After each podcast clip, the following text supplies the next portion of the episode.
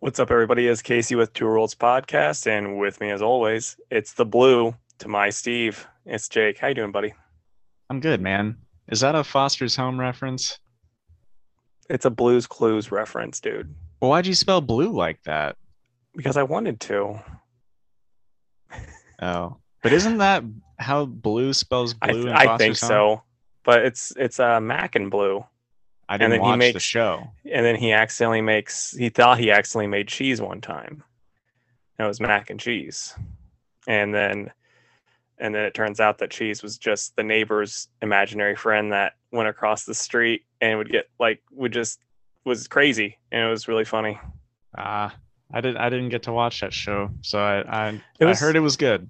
It is. It's uh it was by like I guess Powerpuff Girl fans don't like it very much because it's by the dude that made Powerpuff Girls. And like while he was making that, it was like the last season of Powerpuff Girls, and then like someone else kind of took over the last season and like it went to crap. Like it got really, Mhm. really stupid. And they're like, McCracken, why didn't you just finish this? Oh, that's understandable. But anyway, uh, yeah, Blues Clues. How was your week, Casey? It was eventful. Uh, I did two Spartan races. I am feeling it. And like the worst part was Thursday, I went on a run, like my last run before the races. I was like, oh, I'll just kind of, you know, do a nice light run. But I wore like no show socks.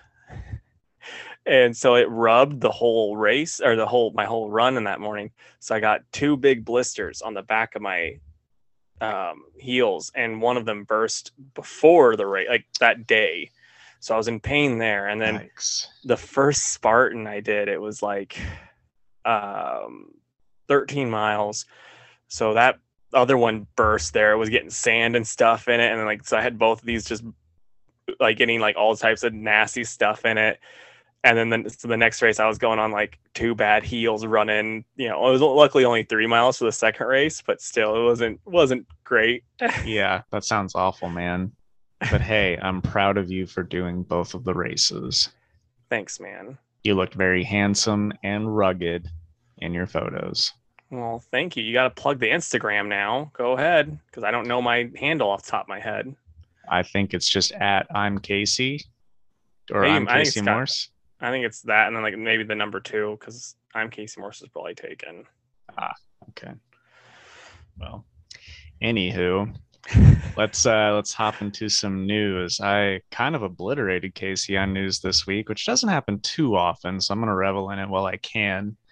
And I will start off with a couple small ones. So this this was like stupid vague, but according to Mark Millar or Miller, however he says it, uh, Marvel Zombies is getting the live action treatment eventually. He didn't really go into details. He was just like, "Oh, I was talking with some people, and they said it's probably going to happen."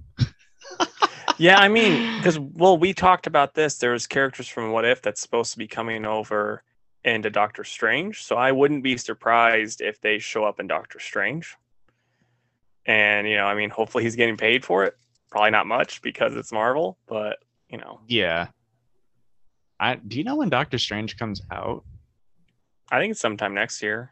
Okay, because I I haven't seen any of What If yet, and I I just need to like sit down and binge it in like a day, you know. Yeah, because I don't, I really don't want to uh, miss any like, even if it's a cameo from like this show or something. I want to be caught up on all things Marvel for when this multiverse stuff hits the fan. You know? yeah, uh, it's coming out March 25th, 2022. Okay, well I've got time then. Yeah.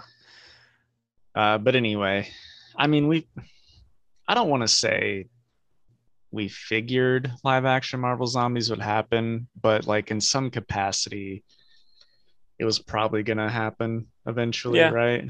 I'm gonna say this though, it is pretty awesome that it is happening because like if you would have said this when it came out, like oh we're gonna get a Marvel Zombies related thing in a movie someday, it's like I'm like no you no we're not, you're stupid.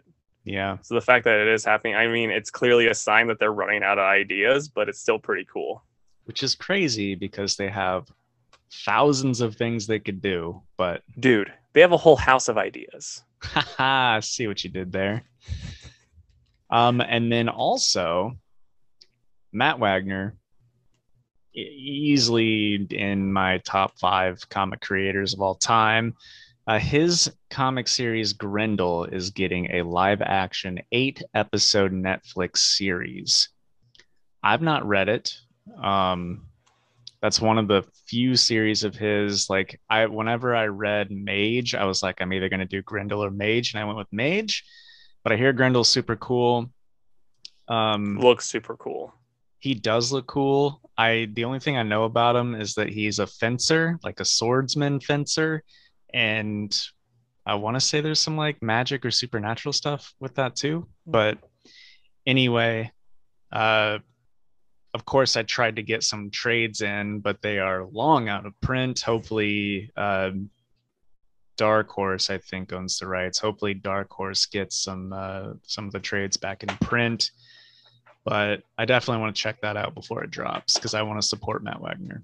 Yeah. An eight episode Netflix series. I mean, that sounds about perfect in my opinion. That should cover that entire first series. Yeah. Is Hopefully. that something I mean, you'd check out? it's something I would for sure check out. Like that's kind of right up there with Invincible, where it's like that's one of the things I've always been interested in seeing or reading, but never have. So Yeah. seeing it and you know a Netflix version would be pretty sweet. Agreed. And at least with Grendel, it's like, oh, six issues. I can do that versus Invincible's 175. Yeah. and there's been like a handful of Grendel miniseries at this point. So maybe they'll do, you know, if it if it catches on, they'll do another mini for the second season or whatever. But hopefully it does well for him because the guy's been working in the industry for a long time, and I'm glad that something's finally coming together. yeah. Anyway, I'll let you talk now, man. All right. So um I remember re- you remember me talking about the book Hotel with the two L's? I sure so do. It, it's by John Lees and Albert Talashek. Hopefully that's how I say his last name. They're actually getting a second series of it. So we're going to get to continue that series, which is good because I wasn't super hot on the ending personally. So like getting more of that and kind of seeing where it goes should be pretty awesome. Maybe we'll get to do another advanced review for our good friend John Lees. That would be pretty sweet, man. I'd be all about it. I'm hoping if we do, it's going to be for the uh, uh, the Crimson Ring instead, though. Yeah, fair enough. All right. So, Casey, there is a boatload of new comic info this week. But I saw uh, that. I didn't. I was seeing them on Twitter, and I was like, "I'll get to it when I get to it," or Jake will probably get to it. Then I was like, "Yep, he did." So I'm not yeah, gonna worry J- about it. Jake got to all of it. But before we get into that, I'll I'll talk about one more like TV show thing. If we had talked about this before, I totally forgot. But Hit Monkey will premiere uh, November on Hulu. Jason Sudeikis was cast in that along with like Olivia Munn. The the teaser dropped today or the day before. Did you check that out at all? No, like Hitmonkey is one of those characters. I remember when he came out, Mhm. I was like, "Boy, this is stupid." And guess what? I still think about this character. Stupid. Yep. I remember you hating it when it came out because I was exploring where I wanted to go with my comic fandom at that time. And I remember reading some of it because um, Danny Way wrote it. And uh, it, I like him as a writer, so I don't think it was as bad as it could have been. But as to anybody on the outside, if they were like, that's dumb, I don't want to, I'm like, yeah, I totally get it. Uh, but I watched the teaser. It was really short. Um, it looks ridiculous, totally bonkers. I'm I may still check it out. It might be the right kind of bonkers. Yeah. And then, um, so did you see the director of The Flash, Andy Muschietti? And he posted a Batman insignia with the Flash lightning bolt over it. Did you see that?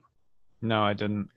Okay, so yeah, uh, for Batman Day, he posted it was just one of the Batman insignias, and like what, the one thing that's kind of interesting, he posted one I think last Batman Day where it was very much the Tim Burton Batman. This one's not quite the Tim Burton one. I didn't compare it to the Affleck, like it's different than the Affleck Batman too. So it's like it's a different insignia.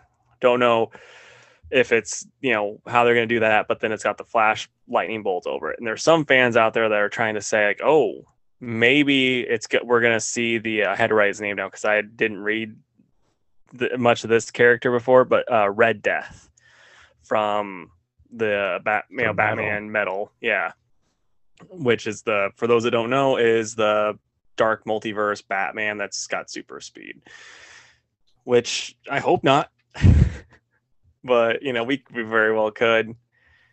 And I was I was kind of just thinking maybe a team up. Yeah, I could very well could, and it could just be. I mean, heck, it could just be Ezra Miller trying to come up with his new costume because they said he's going to get a proper costume in this, so that could be part of it. That's good because I've hated all of his costumes up to this point. All right. Um, so I'll do a couple of the comic announcements. Oh, first off, uh, so James Tynion is launching Department of Truth Wild Fictions at Substack. It's going to be a Department of Truth spinoff dealing with uh, certain case files from the Department of Truth. I'm not reading that series, so it didn't really grab me. But Casey, I know that you liked that a lot at first. Is that something that could get you over to Substack? Uh, probably not. I mean, it was interesting, but it was also like, yeah, you're getting a little too out there for me. And that's kind of why I stopped reading it. So it's just like keeping that stuff going might be too much. Yeah, fair enough. So this one was interesting. We've got a mini series coming out from Mark Russell and Steve Lieber called One Star Squadron, a play on All Star Squadron. Uh, Mark Russell is known for doing like some like satire and social commentary stuff, so it could be interesting. But the catchphrase for One Star Squadron was Superman level service at bizarro prices. I'm Um, really, I'm really hyped for this. I mean, I love Steve Lieber's art. So, Oh, I do too. He did Jimmy Olsen, right? yep. Um, so I'm, I'm really, really excited. and the the little bit of art that was teased with that looks really good. Um, I've not really read much by Mark Russell, and I know some people like really loved his Snaggletooth mini and like a couple other uh, of the like. Oh gosh, Hanna Barbera stuff that he did, but I didn't Oh, really read okay. any of it, so uh, I don't know. I'm I'm still willing to check this out though. And you just said that you were too, so that's good. Um, and then Jeff Lemire is writing a Swamp Thing book for Black Label. It's going to be three issues, and it's called Swamp Thing Green Hell. What about that one, dude? I'd probably check it out. I mean, Swamp Thing's one of those characters where it's very dependent on the writer, and which is weird that I say that since like I'm not reading Ram V's run, even though I love Ram V. But I didn't like how he wrote him in the future state stuff. So, but yeah, it's not someone that I'm ever like, got to give me some Swamp Thing. But I like Jeff Lemire, and he's written him before, and I liked how he wrote him wrote him then. So, but you know, what about you, man? Um, I'll flip through it. That's going to be a game day decision for me. Yeah, I like Swamp Thing well enough, but uh, if I'm honest, I'm getting sick of these oversized Black Label books. I hate it. yeah, that's just true. just make them normal sized. Customers don't like it, and let me tell you, the shops don't like it. I can't Yeah. put them anywhere, man. It's annoying. Magazine size boxes. It's not convenient for me to just have those sitting around. like and I, like this one I'll, I'll say this though like just as a as a consumer this one and then like the question those ones make a little bit more sense being the bigger ones but then like that lobo versus superman book which is just much more comic booky book that 100% needs to be in like a regular comic book format you know where it's like whether Yeah. the, the question one and i'm assuming how this one's going to be where it's going to be like darker themes and you know all this other stuff. It's like, okay, you can justify that, but the the other one, it's just a fun comic booky thing. It's not, you know, anything too crazy. So And that can be said for almost all of them. yeah, Um, and like even the hardcover collections uh, and trades are that size too. And my customers that trade weight on stuff like this don't like it because they're like it sits weird on the shelf or like doesn't even fit on the shelf. So It's a coffee coffee table book. You just set on your coffee table. Yeah, that's definitely where I want bat junk, right? Just kidding. That wasn't even that big of a deal. But uh I heard it was pretty big. yo. And then I'll do one more and let you do your next thing. Um Batman Beyond Neo year, which is going to be done by uh, Kelly and Lanzing, who I think just did the Batman Beyond story in this week's um, Urban Legends potentially. But I anyway, think so because I saw online where that like leads directly into this. yeah. And so the the gist of this story is that Terry McGinnis avenges the murder of Bruce Wayne. So could be interesting. I think it's going to be a six-parter. Um, but number one is due out uh, in April of next year. So if you're a Batman Beyond fan, or that sounds interesting to you, check it out. I'm gonna give that one a, a check out if I remember to. What about you? I'll probably give it a read. Um, I don't know. I don't know if I like Bruce being dead as opposed to just him being there to like support Terry. You know what I mean? Uh, Yeah. But we'll see how it goes. I'm I'm willing to give it a shot. All right, then my last bit of news solicits came out for uh, Justice League Incarnate, and we are getting a Batwoman who laughs. So, Jake, prepare the prepare the you know getting lots of those so you can sell them because people are gonna be going crazy over that. Here's why I think you're wrong, Casey. I don't think it's going to be that big of a deal because everyone's prepared for it. Before, we didn't know we were getting Batman Who Laughs in that issue of Teen Titans 12 from Rebirth. So that's why it's very rare and still really expensive because nobody knew it was coming. Now that we know this is coming, shops are going to overorder the crap out of this thing and people might pick up an extra copy, but overall, I don't think they're going to care that much.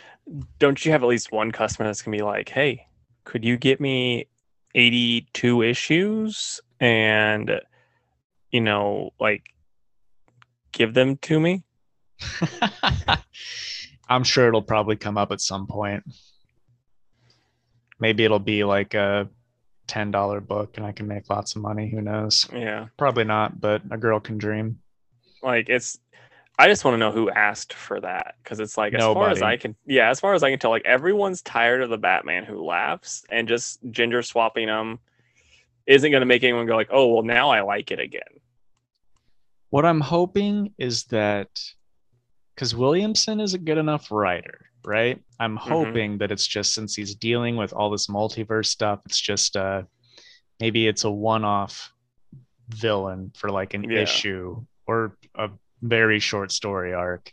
And it's not going to be like this is who the Justice Incarnate is fighting, and there she's even worse than the Batman who laughs. Because then I'm just going to roll my eyes until they fall out of my skull. i think if williamson was brave he would have made the joker who scowls instead uh one of my helpers at the shop chris he calls him the batman who kecks and it kills me every time he says it it just makes me giggle. Uh but anyway that's a thing huh? Interesting. I'm still i'm still gonna check out incarnate because i think oh me Williamson's too. and then i'm going to sell that issue for $2000 and i'm so excited about it. That is that's going to be the buy it now price on ebay as soon as it comes out. Good luck man. Thanks man All right, so I will now go through the rest of what I got here. Um, so Philip Kennedy Johnson is launching a World of Krypton miniseries with Michael Oeming, and it will be telling tales from before the time that Krypton exploded. So if you just like Krypton and like I don't know, Krypton stuff, you might dig that there's been a couple World of Krypton miniseries since the 80s over the years. So, you know, at first I was like, it's dumb because we all know what's going to happen by the end of it. But this is something that's been with DC for a long time. So, uh, old PKJ is a good enough writer with, especially with the Superman stuff, or at least the action comic stuff. So, who knows? Maybe it'll be a knockout. I mean, my whole thought though is right now we're getting that crappy Midnighter series as a backup. We could just be getting this and not have to pay five bucks for another book because I don't care enough about Krypton to want to pay money to read about it. So yeah, I mean that's gonna be a pass for me. I like Philip Kennedy Johnson a lot, but not not enough for that. Yeah, fair enough. I'm kind of in the same boat there. But what I see happening, and see, this is the thing.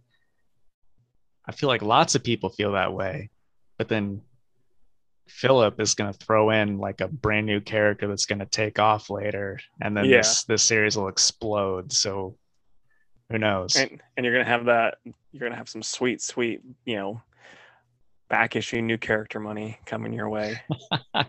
Two thousand dollar buy it now price. Heck yeah, man! All right. Um. So next, I thought this was interesting. One of my very favorite writers, J.M. DeMatteis, is going to be writing a Ben Reilly Spider Man comic, a mini series that actually takes place in the 90s Spidey continuity.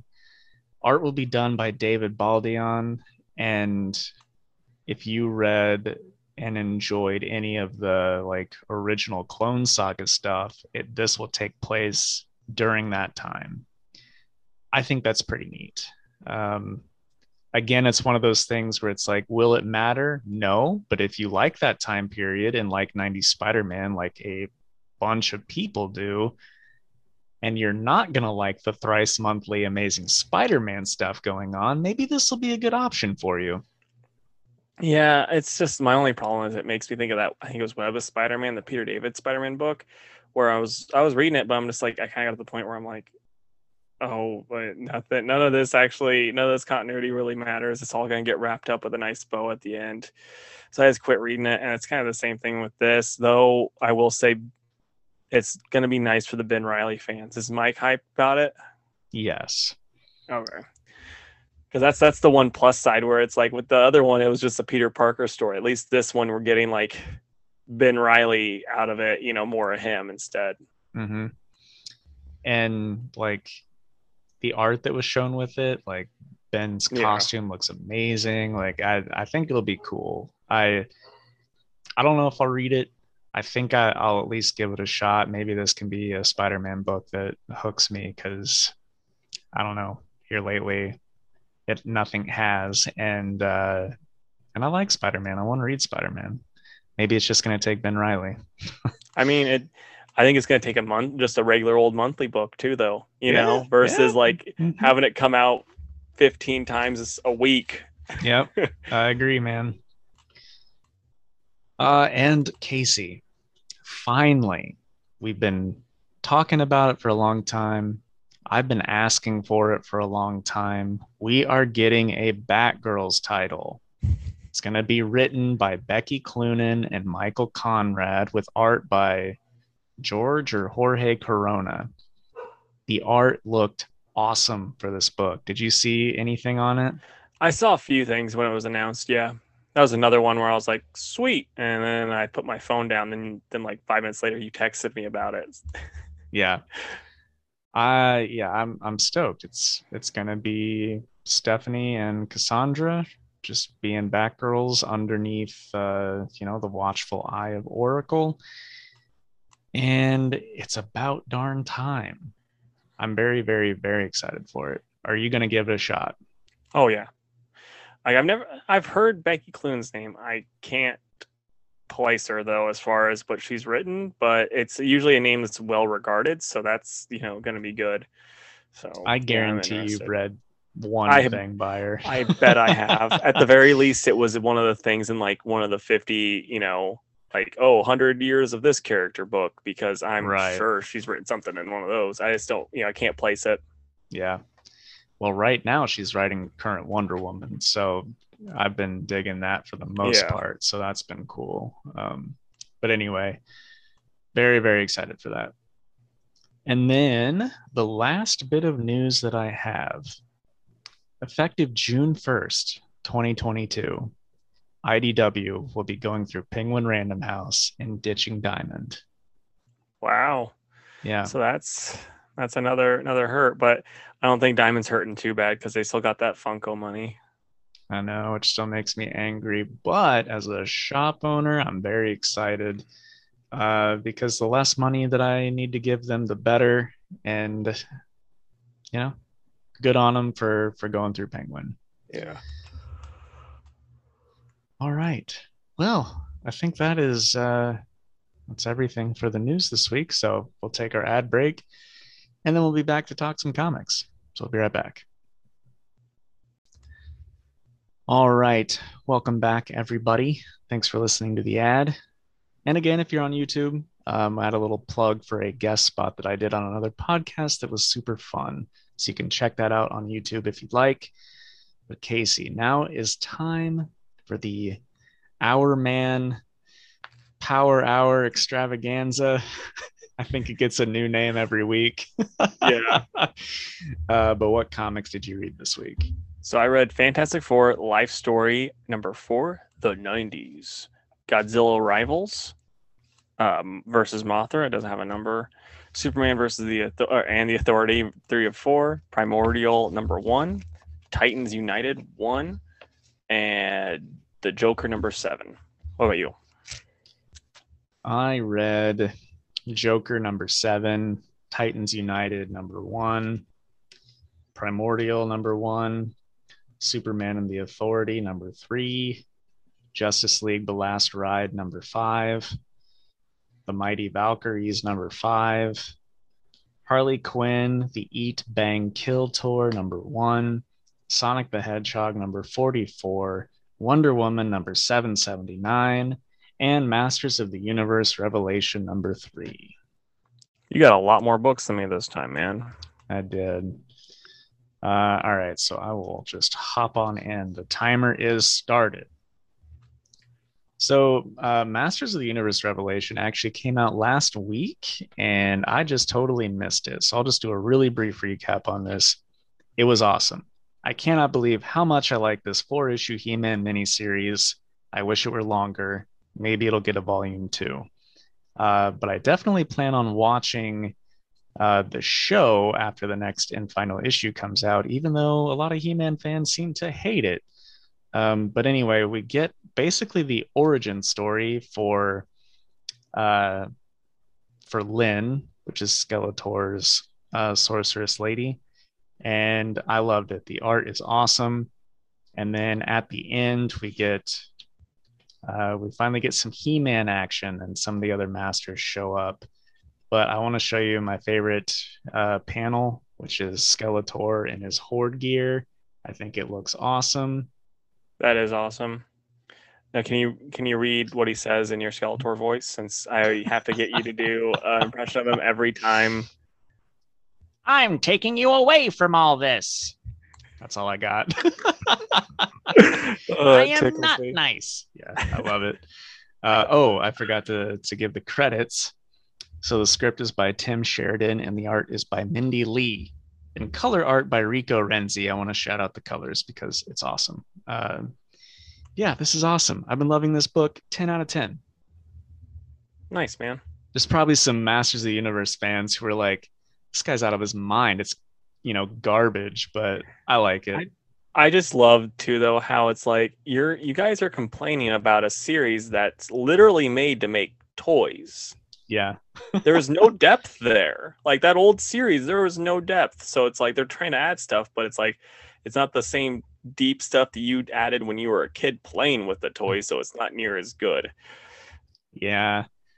I know. Like, I don't want to step on toes because trust me, guys, as a Thundercats fan, I totally get hating some new series, but I, I don't see it with this one. Like the old show is kind of corny, and that's fine. I like it. Uh, but this this is great. It's great stuff. Uh, okay. Next, it, wait, how many do you have that we didn't read together? I only have two. I think you had No. six. Joker. Oh, I read. I had the only two I have were Fantastic Four and Godzilla Rivals. Okay, so you read Last Ride, Superman Authority. I didn't because I forgot last ride when I was getting my Oh, stuff. dude, it was so good. I know. I'm gonna have to put on my list this week. Okay, so Superman, Primordial, Titans, and Joker. Yeah, it would have been nice if you would have listened to me the first time. Yeah, well, I was too busy getting my massive heap in order. All right, Wonder Woman 779. This is by Becky Cloonan and Michael Conrad, and art is done by Travis Moore. So this is the finale to all of the Janice stuff that was happening. And it was kind of like it was good, but kind of weird because they're transported to this like we'll call it limbo and we think Deadman dies and i guess he does die at the end of that last issue.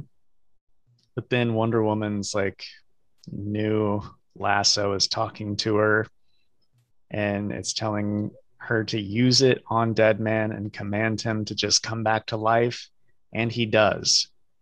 It's like okay well How that does- sure is weird.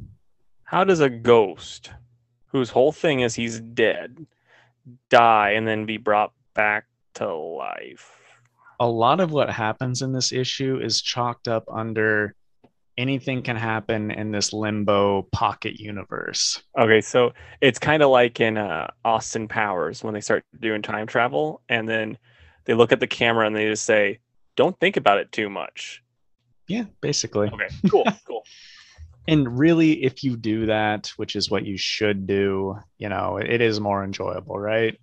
Yeah, Um, but anyway, uh, Boston takes them there because he said that like nobody is powered there. So Janice's like scythe that's cutting through realities and creating portals to other times and places just stops working, except for Diana's lasso.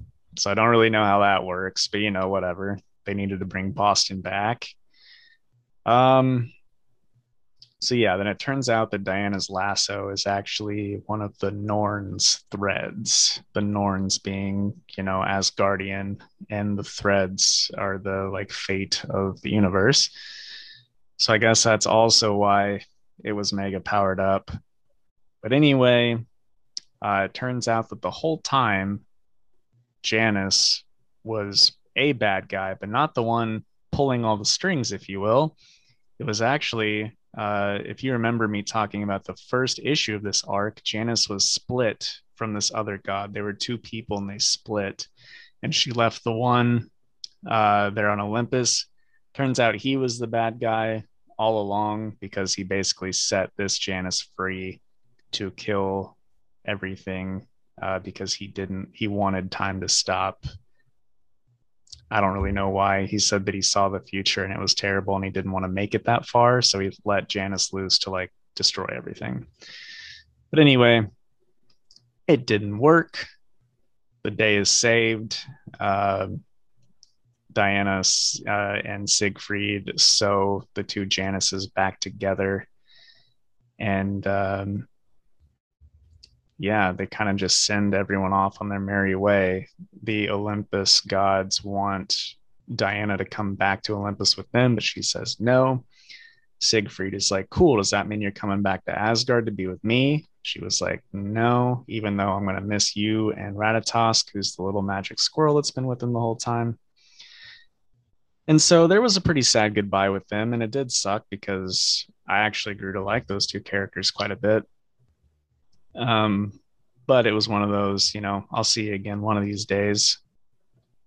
And yeah, then Ratatosk, who's kind of wrapping up the story, says that uh, that she went back to her Earth, and then it ends and says next time Diana's return. So I assume we will get back to our regularly scheduled uh, Wonder Woman stuff. I don't know if Cloonan and Conrad are continuing, or if this was like the end of their run and maybe someone else is taking over but uh, since they're going to be doing Batgirls, but it was a fine wrap up to uh, to the arc. I'd probably give because the art's like really really good. Probably give it a seven overall, just because I didn't like the whole if you don't think about it too hard thing because a lot of the stuff just really didn't make sense. They just needed to wrap it up. but still enjoyable. Um, so yeah, seven out of ten, which is perfectly fine.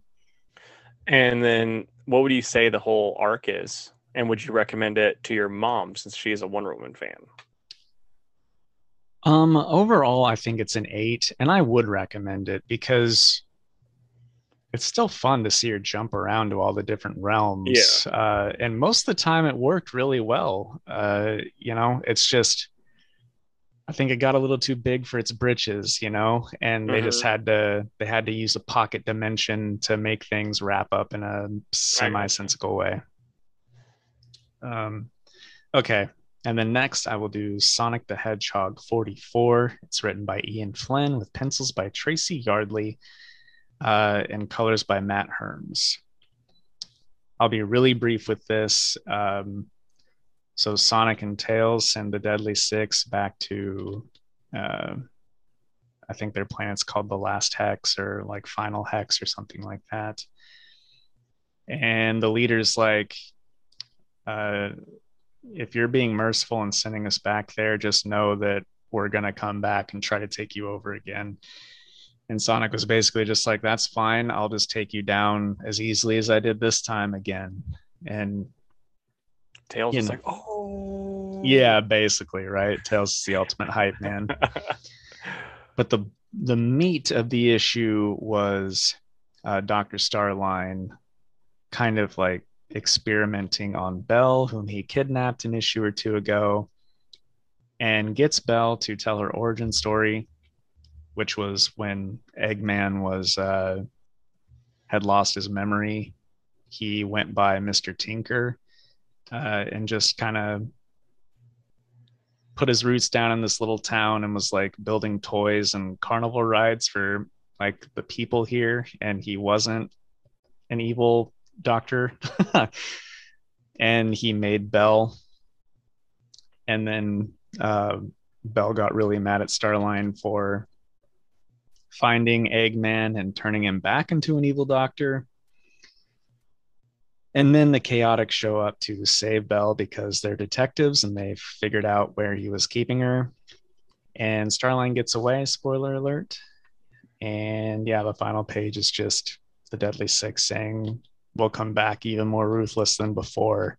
But I don't think it'll be anytime soon, basically, because they've been around a lot lately. I think we're going to get back to some more Eggman and Starline stuff, uh, maybe some Metal Sonic, but it was pretty cool. I like a good origin story, and it was done well enough here. And it's cool to see Eggman be someone he's not because he lost his memory. That was pretty cool. So uh, I'm gonna give this one an eight out of ten. It's one of the better Sonic comics I've read in a while.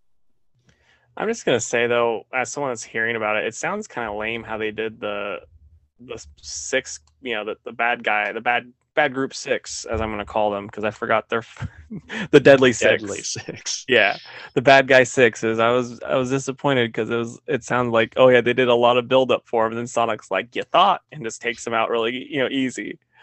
Well, they did. They, I mean, they did a whole arc on these guys, Yeah. and then the star. There was a Starline mini series. Um, so like they had their time. They just came back as a filler. Yeah, that's what I'm saying. It's like you're building them up, building them up, building them up, and it's just like one issue. Sonic's like, ha, out of here. And then you know you think that there'd be a little bit, you know, like Sonic would at least struggle with them, and you know, like for a couple issues instead of just being taken out real Yeah, quick. Well, you know, it's Sonic Comics. What can you do? I'm sure, I'm Fair sure the kids are just all about it, but it is what it is. Uh, but why don't you go, man? Do one of yours. right. So I'm going to talk about Fantastic Four Life Story, uh, number four, and it's the 90s. So this is by Mark Russell with art by Sean Izaakse with Francisco Mana also. And this is the first issue that I've actually been like, you know, I think I liked the first issue. And that second two I did not care for, but this one was actually really good. It's all through Thing's perspective.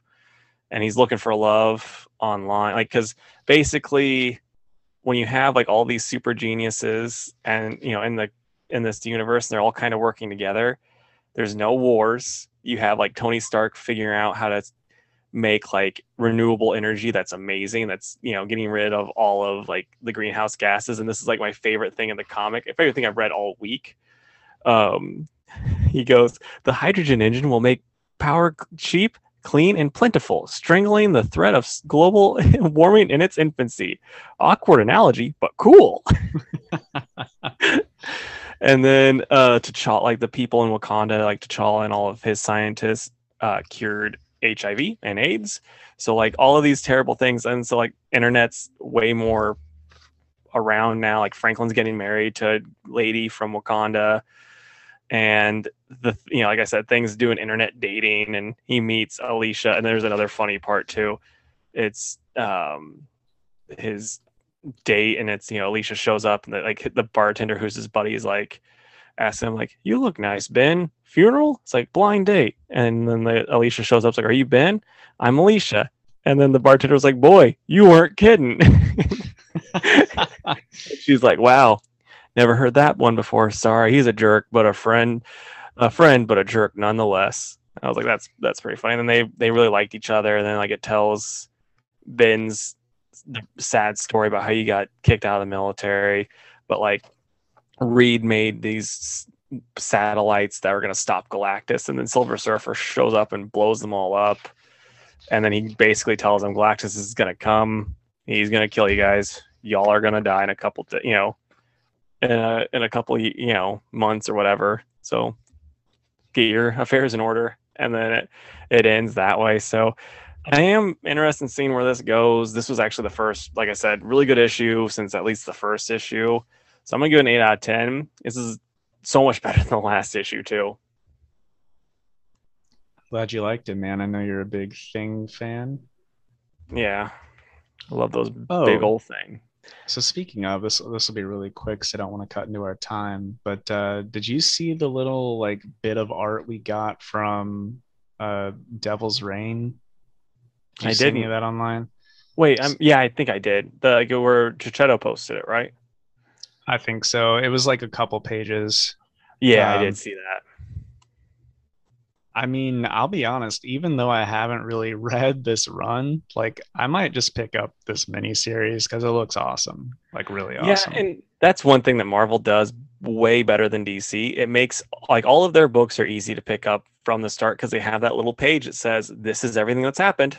Mm-hmm. So even though this series would be best if you start at Chip's the start at Chip's run because it's all connected to that you could still start from the last issue and just start reading it because it's got that you know opening thing where dc's like good luck. Right. Yeah there, there's just that but he posted a cover and like iron man's on it so whatever but then there's like Cap and Luke and Invisible Woman and the two Daredevils and the two Spider-Mans and Elektra's there and uh you know Jessica Jones and then there's Kingpin in the background looking all evil and I was like, "Oh man, I'm to have to get this. I like all those people." Yeah. all right. Anyway, so next I will talk about Harley Quinn the Eat Bang Kill Tour number 1. Uh, this is by Tee Franklin and art by Max Sarin. Sarin. Um, I'll say if you haven't watched the Harley Quinn animated series, don't read this book because nothing will make sense and you'll probably hate it. Um, but if you have watched that, then this just reads a whole lot like an episode of that. It kind of just continues the story from where the last season ended.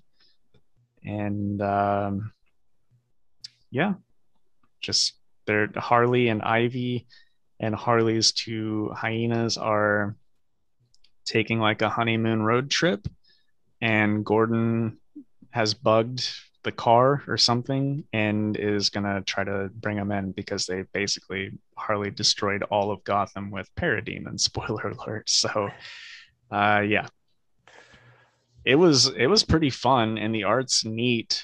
Um but yeah i liked it a lot more because i've actually watched the series so i'll give it a 7 out of 10 there was a lot of like unnecessary uh like dialogue at the beginning but overall i liked it I wonder how important that series is going to be because they're making more seasons. So I wonder if, like, is it is the creators actually working on this book at all, or is it just like random people? I'll be honest, I have no idea. Um, Okay. I mean, it seems like because DC with uh, like Flash and Arrow used to do mini series in between the seasons that would fill in some info, which I never read, but recognize that that is potentially a pretty great idea. So, uh, you know, maybe maybe this is like necessary info uh, Yeah. for whenever the next one starts. But all right, and then I will talk about the last ride uh, briefly. Um, a lot of it is cool fight scenes. Um, this is some stuff that we saw at the end of last issue, but we get like Wonder Woman versus Mongul, and uh, you know the the Brainiac uh, cyborg Superman that we saw at the end shows up with his army of manhunters, and so Flash and Superman are fighting them. And uh, there's a really cool big reveal that I don't want to spoil, uh, but I'm interested in Casey's take on it. And uh,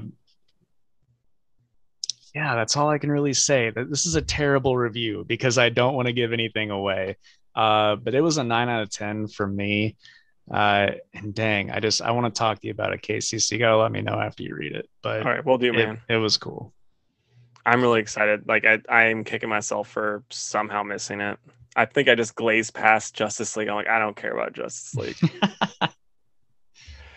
All right, so Godzilla rivals, uh, ver- you know, versus Mothra. This one's fine. I'm a little disappointed in that it's by uh, Mar- um, Mary Kinney with uh, SL Gallant on the pencils, and I'm a little disappointed because I was under the impression this series would be like a like an actual series and not just like one shots. Like this is a different creative team than the last one. It's no connection to the last one, so I didn't know that going in. So kind of kind of threw me through a loop.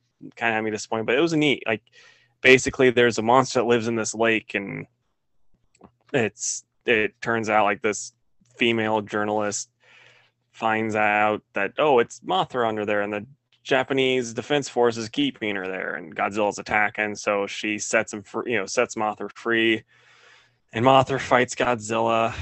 And what does Mothra do every time she is uh, in a movie or you know in a thing with Godzilla? Breaks out of a cocoon and then becomes friends with Godzilla. No, I was gonna say dies. Oh, It's not a Mothra appearance without her somehow dying, and that's what happens here too. And but the one thing I will say about this that makes it so much better than like any Moth- Godzilla versus Mothra movie, like I'm not the biggest Mothra fan just because of the fact that like outside of the King of the Monsters, they cannot do a good Mothra fight scene to save their life, and it's not their fault. It's just like trying to use those puppets versus a guy in a suit just does not look good. Like the Heisei series, they try to do it by giving her like energy beams to make it like they're so they're spamming that, but it's still like at the end of the day, you have you know her flying Godzilla here just ramming into each other, and it just does not look good. And but like with this, since they're able to draw it, it looks so much better. The story was good. It had like nice little callbacks to like Godzilla versus Mothra, where the female protagonist in that movie is also a journalist and all that stuff. And so it's like it's all these like little kind of cool things.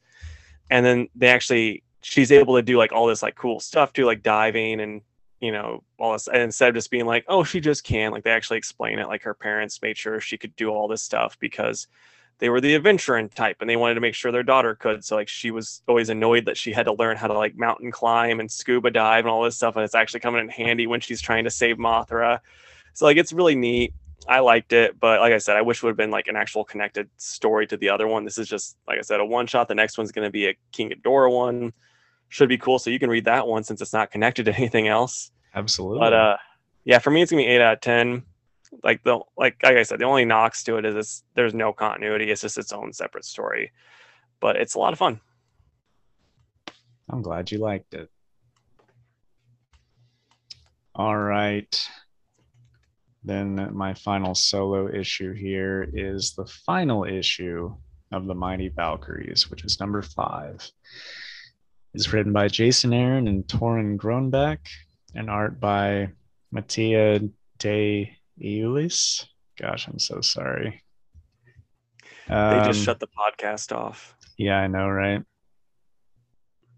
Again, this is like arguably the best artwork in comics right now, especially you know a high fantasy type book like this.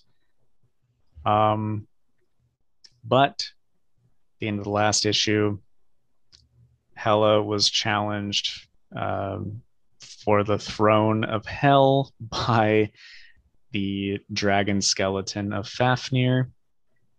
And Loki goes and knocks out Kraven to grab his grandchild, whose name is Mor. And uh, yeah, brings him to hell, brings them to hell, I'm sorry. And Mor turns into uh, giant wolf form.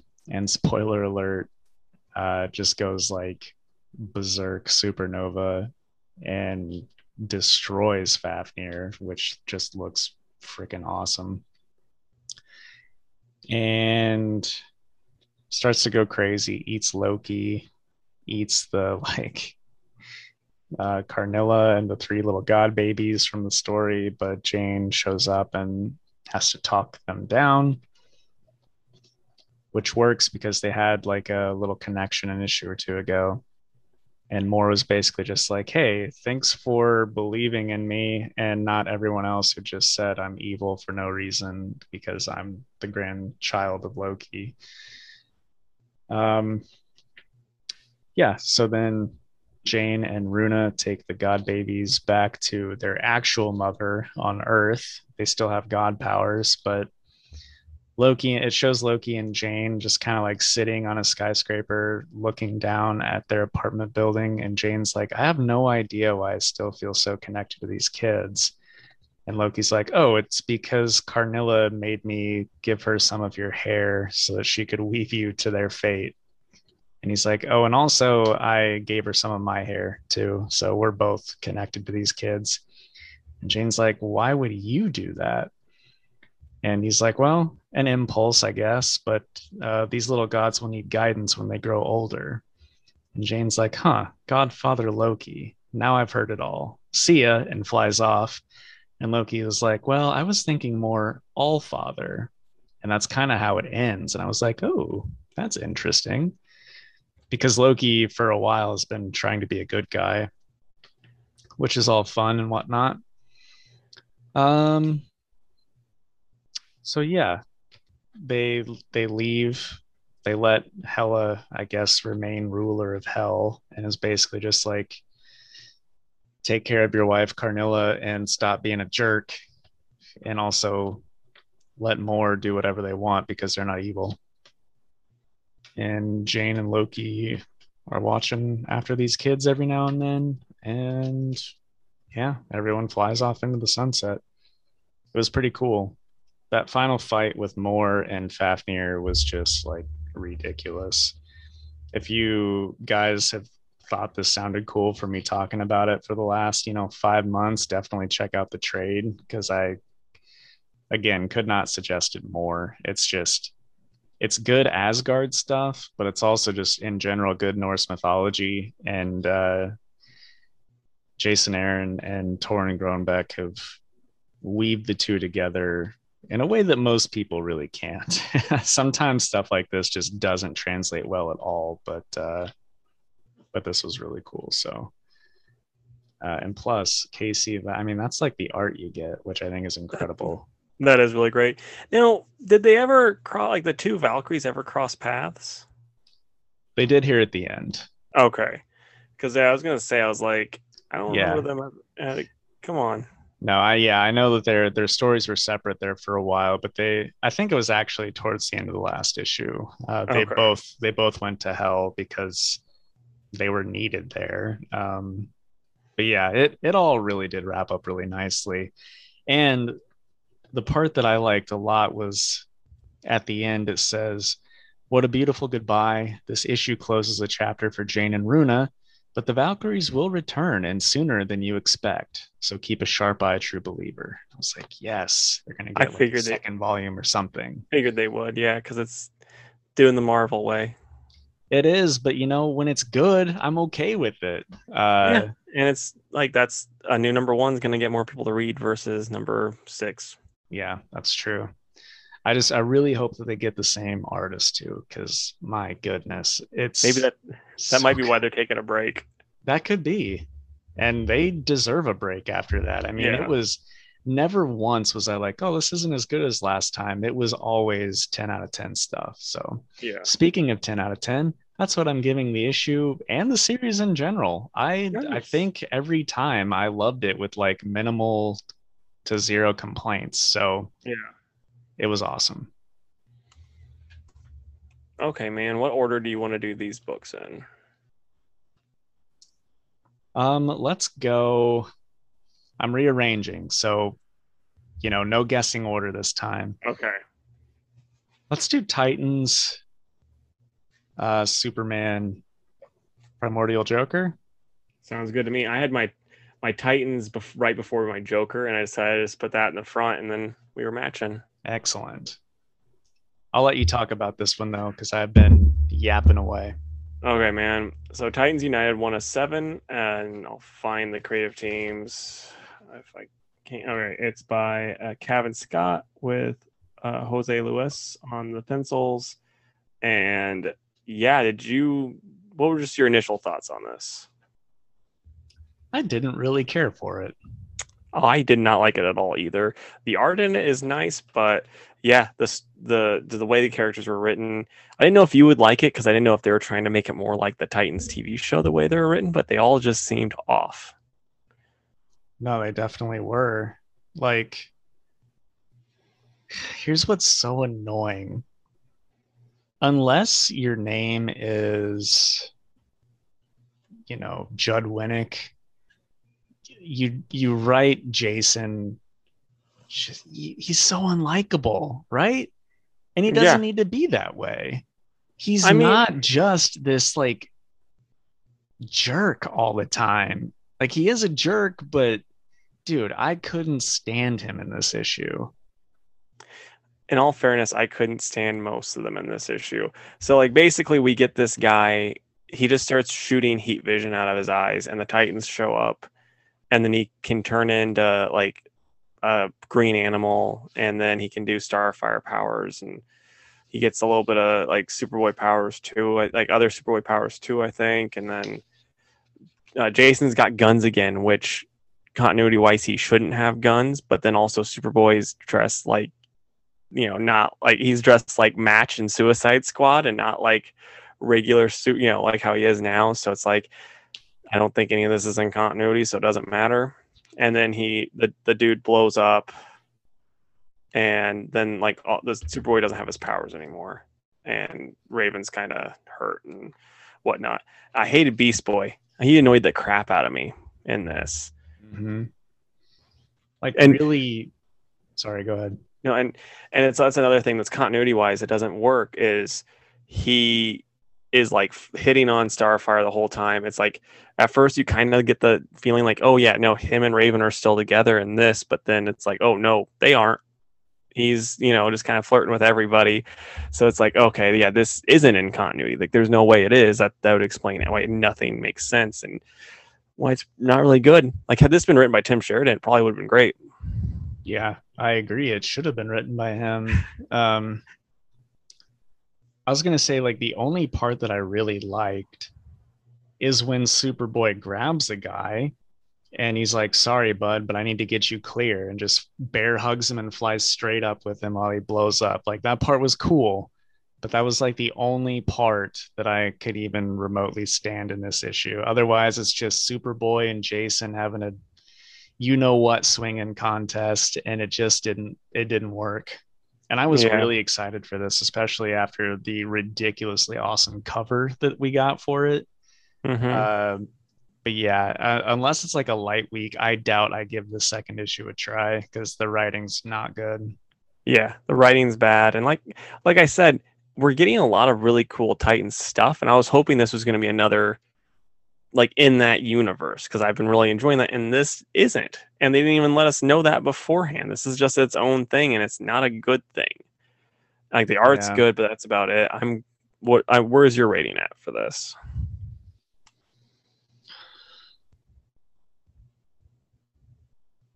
Probably like a three or a four.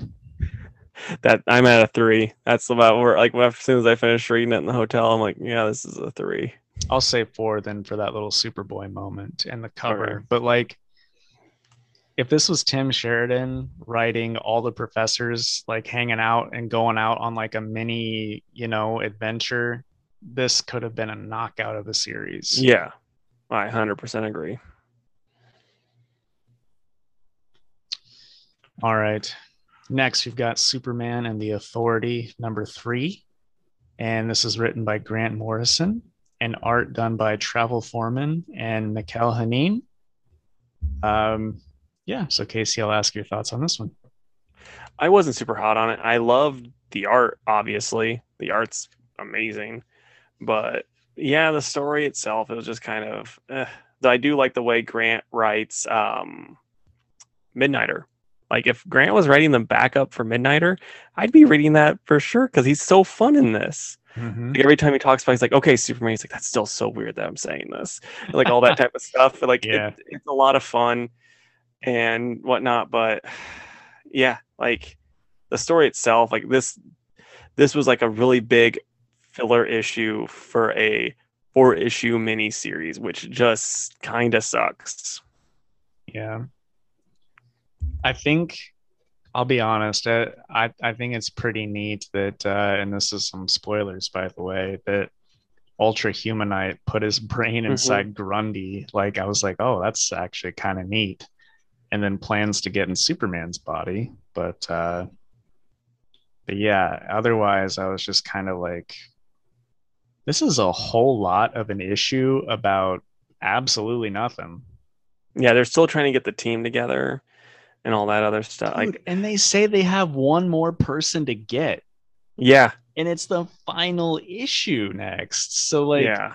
we, dude, we have to be getting another mini series of this. Well, I've heard they're supposed to be showing up in Action Comics, but I'm like, how is that supposed to work?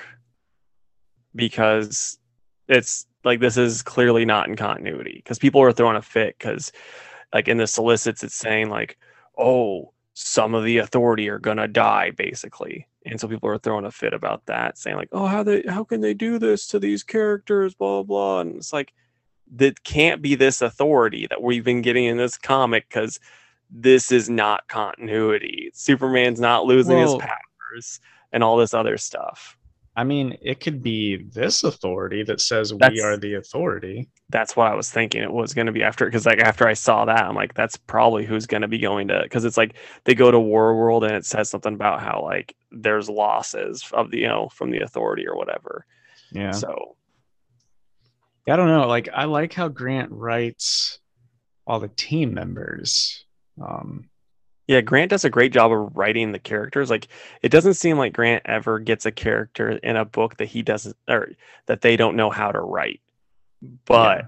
because chances are Grant's read every single issue they've ever been in. yeah and there's also like even a le- like somewhat of a chance where they've you know been tripping and talked to the characters like they've done with superman Yeah. so, Yeah. but yes it's it's just a hundred percent the story itself was not eh, good to me like it just was not interesting at all and it's like just a big big old pile of filler And also, is the Lightray in this a new character? I don't think so, but I Oh, I don't know. okay. I don't know off the top of my head, but it sound like we could easily Google it, but I'm not going to right now. Yeah. I am. My interest is piqued at Eclipso. yeah, I don't know. Uh, for me, it's probably a big old fat six out of ten. I'm at a five, so yeah. All right, so next is Primordial number one, and this is by Jeff Lemire and Andreas Sorrentino. And um, yeah, what what did you think on this one, man? Honestly, I kind of loved it. Yeah. Yeah. Like I I wouldn't say I loved it, but I liked it enough and then the ending has me really hyped. What'd you love about it? um, this Doctor, is it Pembroke or some Pembroke, something like that? Yeah, from MIT. Yes, he. I, He'd always say that. That's why I was saying Right. he's just like likable. He's really Mhm. likable, and you can tell that he's a good person, trying his best to do his job. And then the the mysterious guy in his car who's like trying to help him out. Uh, I don't know. And then just the mystery behind everything. It's just I'm like, what what happened? Why does it say they died and then they didn't? Like what what's going on Yeah. here? So I'm I'm just I'm kind of invested. yeah, it's one of those things where I'm like, on for for me when I was reading, I was like, not a lot's going on. But then like like I said, but it was like it was interesting enough that I could, I was keep kept reading it, and then like I got to that last page with the the reveal that I don't really want to say, cause so if someone wants to pick it up, they can. But yeah, that last page reveal, I'm like, yeah, I you, you hooked me for sure, big time. And what what you said about what you just said about this issue is how I felt about May's book last week. But like for me, this is a way better first issue than the Maze book one. I Yeah, was like well, way more interested. Well, that too. That too. Um, Yeah, but- it's, it's also like May's book is sorry, I keep interrupting you, but May's book was more like like one person's life. Well, this is like kind of a more interesting subject matter too, so that that helps a lot. Yeah. Plus, Andrea Sorrentino's art is ridiculous. I mean that that splash page with those colors was just insane. So Yeah, I I really liked it. and it's one of those things too where like this art like their art was in my opinion at dc must have been being hindered by edit- editorial because this is like a step up from what they were doing before and it was really good before Mm-hmm. Yeah, so this one's probably a nine for me. it's just a seven for me but i am super invested i'm really am excited to see where it goes from here Casey dishing out the low numbers this week. i know i think i was too nice last week so i'm like i gotta rein it in All right, and then finally we've got the Joker number seven, and this was written by James Tynion, and uh, art was done by. Yikes! I can't find it. Uh, by oh, by Guillem March, of course. All right, dude. What do you think of this one? it was pretty dang silly with uh the new character that I don't know if they're new or not, but the the new character, new to me character that was introduced, Uh, which one? Julia Pennyworth. Oh, This this big reveal. yeah. She, I mean, she's been around, hasn't she? She I don't I mean, I'm sure she has. This is the first time I can remember seeing her, but that was just super silly to me that they're bringing her into this. Secret spy, Julia Pennyworth. I mean, at least the story is international. It makes more sense than her just like showing up in Gotham and being a regular. Yeah, and then also I didn't like how the uh, Court of Owl dude appears, and like Stephanie Brown is the most useless person on the planet. Mhm. Like it's just like my goodness, like like comes to stab, and then she's like, "Oh, a knife." Yeah, So I wasn't super hot on that. that was my biggest beef with the whole issue. I'm like, dude, she would have just grabbed his arm and like snapped it in half. Like, why? Why did she hesitate? Yeah, like that's that's the biggest thing with the out like the Court of Owls, and it's kind of the same thing that happened with like the Manhunters and Geoff uh, Johns's Green Lantern run. It's like they started off as a threat, but then by the end of it, they're just like cannon fodder. So I mean, I don't know. It's kind of lame when they use them anymore because they just ruined them in the first series that they were in. And also, I don't like that they gave Cassandra's cowl eyes. I think her cowl's way cooler without eyes. Yeah, no, you're right. She looks like uh oh, was it who was that night Nightwing villain? Was it wasn't Murmur. That was a Flash villain, wasn't it? There was that Nightwing villain from the uh, Chuck Dixon run, and then Devin, and then the Devin Grayson run, where it was like looked like a Bat character. Like it would just be like, Oh, it's like Fatal or something, right? yeah, I think so. That's what she looks like now. Yeah. Like it was cool. Like Stephanie was useless and Barbara was useless just so Stephanie could make this like reappearance. And then, because I was like, dude, if it's one Talon versus those two Batgirls and it's giving them trouble, then I'm going to be really upset. well, Um, like giving Babs trouble right now because it's like, oh yeah, her her back like is kind of giving her issues and all that type of stuff you can write off. But with Stephanie being just an idiot and be like, what? That didn't make any sense. Right. Uh yeah, I did kind of, you know, I always enjoy the the Jim stuff though. Like his little flirty back and forth with this Interpol lady was kind of was enjoyable because I I like um anything that's thrown at Jim. He's like a seasoned vet at this point and he's like look, you don't think I did this, or he's like, I used to do this trick, like it's not working on Yeah. me. He's he's a smart detective, and I like that. And they're just throwing him into like a new situation, which is pretty neat. So I like that aspect. But yeah, the stuff with the Talon was frustrating if you're a fan of those characters involved in that scene. But and then I I straight up didn't read the backup because I don't care. I skimmed the backup, and it's like the one good, the one big takeaway is like Orca might be like because we were complaining like, oh, how she was being bad even though she was good last time we saw her, and they kind of explain why she's kind of being bad, but she's still kind of being good now. And we also got a Lady Bane appearance at the end of Joker, which I'm excited about because you know she was interesting. So at least we get to see that again. I need to get on her arm workout because oh, she's got some guns. She but, uh. Yeah, and like the the backup story, it's by uh Tynion and Sam Johns with art by Sweeney Boo. And it's not uh it's not good. Like, I mean, unless you really like Punchline, but otherwise it's yeah, it's not very good. Harper's trying to figure stuff out, and then her brother is still the stupidest person on the planet. Like he goes to his boyfriend's place and they don't have AC, so he's like, I'm just gonna take my shirt off. He takes his shirt off, he's got like a card tattoo on him. And then the Harper's brother's like, uh, what's like, oh, you got a Joker tattoo? No, thank you. And he's like, Don't worry. It's not Joker. It's the because I was in the Royal Flush Gang. And then he's like, Ooh, tell me more. It's like, that's still bad, Harper's brother, you idiot. Like, Yeah. I don't get how you're going, like, oh, well, you're with these murderers? yes, please. Also, I'd like to point out that I messed up. It's not fatal, it's brutal. Oh, okay. It's a towel. Yeah, it's a towel. Uh, so yeah, what would you rate it?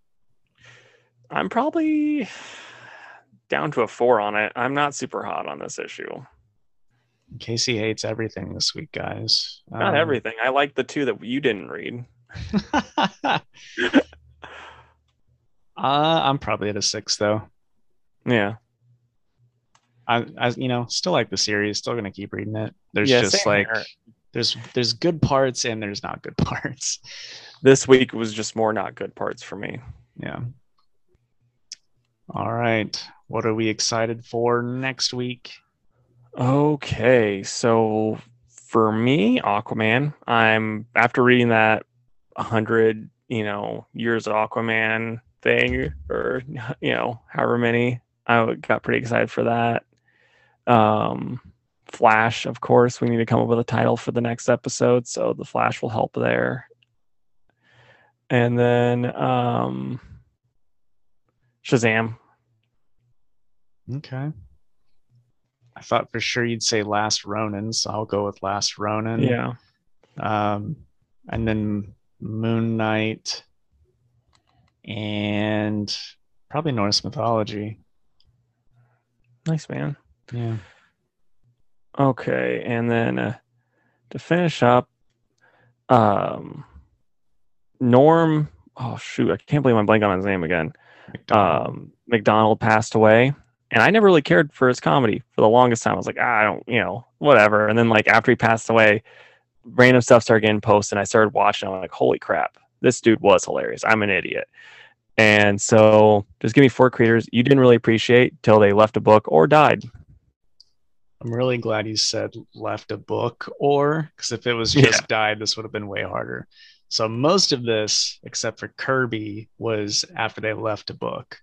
Uh, but I will say Jack Kirby, just in general, um, I wasn't reading comics when he was alive. So, uh, and then uh, Grant Morrison on Superman. Clearly, I wasn't reading Superman, and then you made me read um, All Star made me realize that's the best one out there for Superman. Um, J.M. DeMatteis and Keith Giffen, like I you had me read their Justice League, and then I read like most of their other stuff that had long wrapped up after you know before I started reading it, and I'm like, oh my gosh, all of it's good. I need everything they've ever written. And then Walt Simonson on Thor. You know, he wrote Thor in the 80s, and uh, it was amazing and I read it after the fact. So, what about you, dude? So for me, Morrison's one that comes to mind because I was reading Batman when they were writing it, but I didn't really appreciate it for how good it was until like years later. Now I'm like, man, I just I need to get the like in a big collection so I can read it all again because I know how good it was. All the different things that were being brought up. It was really cool. And I'm I'm saying like this is like pre Batman Inc. Batman is the one I'm talking, you know, the run I'm talking about.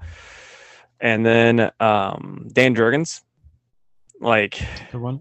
yeah, I mean, it's one of those things where at the time, like, I didn't really read, like, I don't remember really, I'm like reading his stuff when it was coming out, but then like for a while, I'd always kind of make make jokes about different stuff that you know he did. Then like I go back and read, I'm like, oh no, I'm just stupid. I was wrong. This is just this is good and fun. Um, trying to think. Then like Snyder on Batman, like at the his first his first arc of New Fifty Two, I was like, oh yeah, this is really good. And then I just slowly kind of got to the point where I'm like, it's not that good anymore. But then like looking back, I'm like, it actually was. I was just being kind of a curmudgeon, trying to be difficult, you know. Like Especially no, after reading Tom King stuff. yeah, that kind of made me made me re, you know realize just how good he was. Um, trying to think of the last one. I got nothing for the last one, but yeah, Solid answers there. All right. I think that's the end of the episode then, huh? I think so, man. All right, guys. Well, closing plugs, if you would, please go to facebook.com slash two worlds podcast and give the page a like. You can also find us on Twitter at two underscore worlds underscore PC and on Instagram at two worlds pod. You can also email us at two worlds podcast at gmail.com and you can find us on YouTube. Just search two worlds podcast. And also, Leave guys, Leave us a comment on the old YouTubes. You know, say something about how Jake's looking very dapper. You know, with his nice hair. thanks, buddy. I appreciate it. You're welcome. Uh, and then the last thing, guys, is I had the opportunity to be a guest on another podcast this week. The episode dropped uh, today, which is Monday. But that podcast is The Testing Room. It is a video game podcast done by a group of friends that I am also friends with. They asked me to come on and talk about comics and video games and sort of how those two bleed over. And it was a lot of fun. And uh, yeah, if you want to hear me talk about that stuff, go check it out. It's episode 11 of The Testing Room.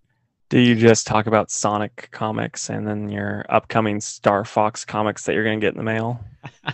I did bring up Sonic because I mean, how can you not? How can you not Yeah. bring up? I mean, those were huge in the 90s. So Mhm. that was a big topic of discussion. No Star Fox though, huh? Uh, no, no Star Fox. I I was really trying not to like just talk and talk and talk about whatever I wanted to because I I was the gotcha. guest. I got you, man. They just had to cut your mic halfway through because he wouldn't Right. stop. like he just he won't shut up about Star Fox. and then they turn it back on. You're just like you never stop. You just kept going the whole time. okay, guys, we'd love to stay in chat, but Jake's blue paws are just getting everywhere. I gotta solve this crime. Bye, guys. Bye.